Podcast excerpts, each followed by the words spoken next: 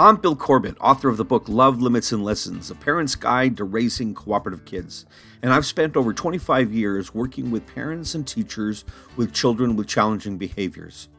How would you like to have your children in bed on time most nights and staying in their beds? Then you're going to enjoy listening to the solutions I have to offer in this episode. Now, it's bad enough that we parents are so tired at the end of the day. And if the bedtime routine that you've been dealing with seems to go on for hours, parenting in your home could be a nightmare with endless yelling. As in most parenting tips that I offer, success with your kids means setting things up in advance is really key. Successful routines start with rules and boundaries and patterns that children can follow. So, when you're creating routines, you'll be more successful with your children if you practice them with the kids in advance and as often as you can. Children learn by watching and then participating in somewhat of a practice or a make believe mode. You won't be very successful if you suddenly spring a change on them without warning. Now, it's normal for them to resist because change feels uncomfortable for them. In fact, it's uncomfortable for anyone, even adults. So you'll be more successful with anything you've learned in this podcast if you set up practice runs with the kids so they will expect new routines to happen. In this episode, I'm reading a chapter from my book, Love, Limits, and Lessons A Parent's Guide to Raising Cooperative Kids. It's available in paperback, Kindle, and now on Audible. Chapter 59 10 Tips for the Bedtime Routine. Whether children should be allowed to sleep in bed with their parents or in their own bed is a personal choice for the adults involved. I can quote experts and present evidence based data to support both sides of this discussion, but it comes from a question that I'm asked often at my workshops. Let me offer some suggestions for those parents who have decided to not practice the family bed sharing and who need help in getting the kids to their own beds and remain there. Bedtime can be a very stressful time of day for families, parents, and children when they come together after a tiring day of work or school and yearn to reconnect with each other. While parents do want that reconnection, they also see an evening full of tasks that must be attended to before they can truly unwind and relax. Speaking as a parent myself with three children, I can attest to how difficult it can be in the evenings for parents. But with all those dinner, homework, and cleanup tasks that must be accomplished, it becomes difficult to allow that reconnection to occur as it should. Oftentimes, the children feel frustrated, sensing that their caregivers aren't there 100%, so they express the frustration even further through misbehavior and a lack of cooperation. When bedtime arrives, it can take an hour or more just to get the kids into bed and to remain there. By the time they do, parents are exhausted and dreading having to do it all again tomorrow night. Keep in mind that children don't like to go to bed because it means the end to their day, and more importantly, the end to their time with parents. They also seem to have this sense that a party begins once they are put to bed and don't want to miss out, so they will do whatever they can to delay it. To help with this process, here are 10 things parents can do to make bedtime work more effectively. First, six preparation steps for the new bedtime. Allow your child to find some way of personalizing her room. From picking out a new lampshade to an entirely new paint scheme, letting her be as creative as possible will help her feel as though the room really belongs to her and she'll want to be there more. Keep bedtime consistent and on time. Determine what bedtime will be going forward and announce it to the children. If an event or activity causes a late night, don't let the plan fall apart. Reinforce the boundary the following evening and keep moving forward. Create a checklist of all bedtime activities that must be completed in the half hour or hour prior to bedtime. Allow them to help you make the list and then post it for all to see. For toddlers and preschoolers, create large drawings or you can purchase cutouts that represent each of the activities at bedtime for a young child and then tape them high on the wall out of their reach that they can see in sequence. I'm going to go off script here just for a minute.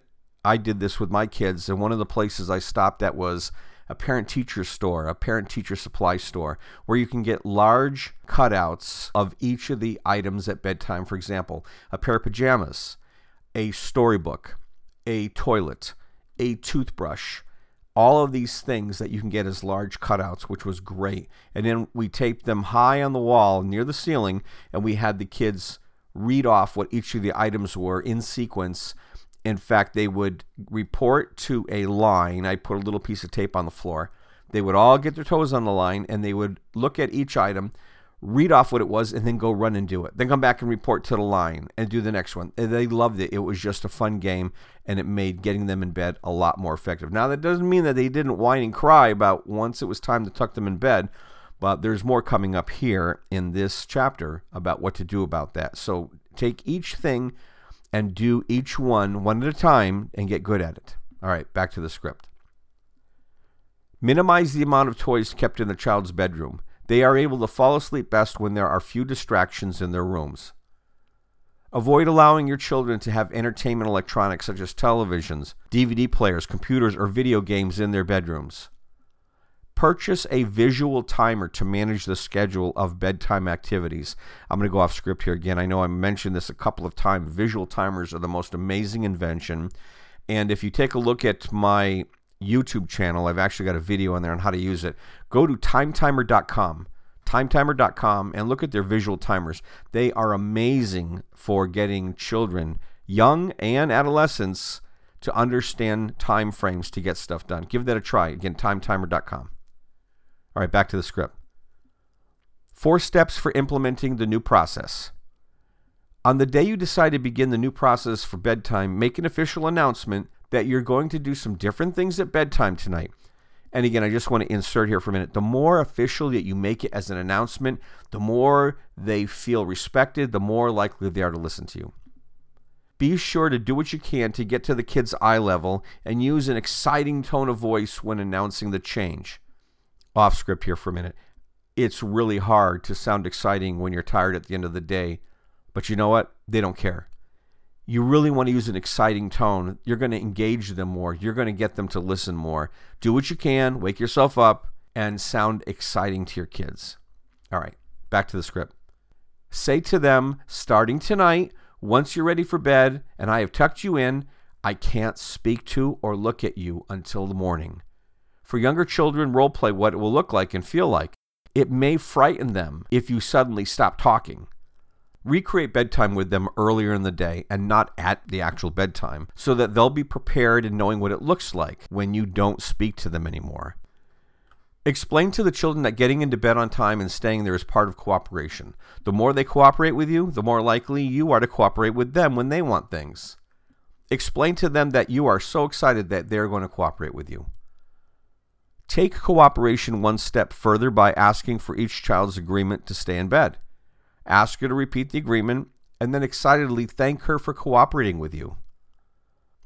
30 to 60 minutes prior to the official bedtime, announce that getting ready for bedtime has now begun. Bring out the visual timer, set it, and end all stimulating activities, including television and rough play. Going off script a little bit. As a dad, stopping rough play before bed was so hard for me. I'm telling you, my wife scolded me so many times because I was not really excited about them going to bed and losing them in that moment, especially getting a second wind at night when you work in an office all day. I was so guilty of rough play with them, rough play and tumbling and tickling. And I was the elephant, and they would ride on my back, and I'd run through the house, horsey back rides. But you really can't do that. Don't get them riled up. All right, back to the book. Make all the bedtime activities, such as brushing teeth, potty, and getting into PJs, fun by being playful with them. Not roughhouse, playful. Children love competition and races, so consider racing against the clock with the visual timer to get all the activities completed in time. Finally, tuck your children into bed with your traditional routines and commit to not using your voice or eye contact until morning. Now, here comes the fun part. If they get out of bed, Lead them back by placing your hand on their back and guiding them lovingly to their bed without speaking to them or looking at them. Do this as many times as necessary to get them back in there. By doing this, you are communicating to them that you are following through with your original intentions and they will actually respect you more for it.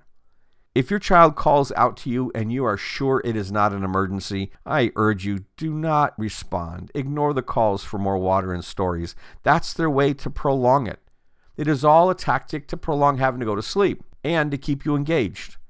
If your child becomes uncooperative and collapses on the floor, gently pick him up, bring him into his bed, and again, do all of this without speaking to him or looking at him, and avoid having any expression on your face, mad or smiling. Looks of frustration or anger may delight him and motivate him to keep up the battle. Start this new process in a night when you can stay up a little later, as you may have to make quite a few trips on the first night of this new process. If there are two caregivers in the home, both should be ready to behave the same way and carry out these new procedures. If you think it's going to be too difficult for both of you to do at the same time, because sometimes children will try to get in between the parents and play one against the other. Uh, by the way, I'm off script just for a moment. What I urge you to do is have one parent go out for the evening or lock themselves into a home office or somewhere in the basement so that the kids can't access that one parent and have one parent be in charge. Again, this can be a huge task if you're doing this for the very first time. Be consistent, be peaceful, be unconditionally loving. One of the main points I hope you'll walk away with is a silent and loving mode of getting children to a location to do something. In this case, it's getting them to bed. It requires no speaking, no emotional reaction, placing your hand on the middle of the child's back and guiding them to that particular spot you need them to get to. You then walk away in silence. To be successful with this, you must set it all up in advance by telling your child what your new behavior is going to look like and then role playing with them so they can see it.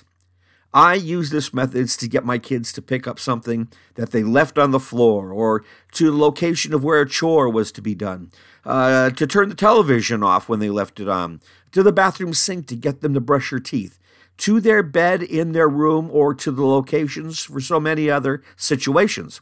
In the beginning, they would try to engage me by asking me questions, talking to me, or even whining about having to be coached to a location. Then came the phase which was probably the most fun for me. They did not want me to go into the mechanical loving dad mode. They hated it. I would move toward them in a slow, silent way with my hand extended and ready to place my hand on their backs. And they would squeal almost with delight by saying, Don't touch me. And they would actually run away from me to the location I needed them to go. This really added more fun to the family dynamics. They knew what I needed them to do, and they had originally agreed to follow through on it. Now, I hope you will give this method a try and do it over and over until it becomes second nature to you and comfortable for your kids to experience. If you have questions about what you've heard here, I hope you'll consider joining my Raising an Independent Child Facebook page. I'd love for you to be there, and I'd love to be able to hear from you and help you implement some of these ideas in more detail. But let me caution you don't try to implement everything you learn in this podcast all at once. It could overwhelm you. So pick just one or two tips at a time and do them over and over. Then go back and replay the episodes at a later time to learn more. Thanks again for listening, and please consider sharing or subscribing to this podcast. All information in this podcast is the property of Bill Corbett and Cooperative Kids Publishing. Copyright 2023, all rights reserved.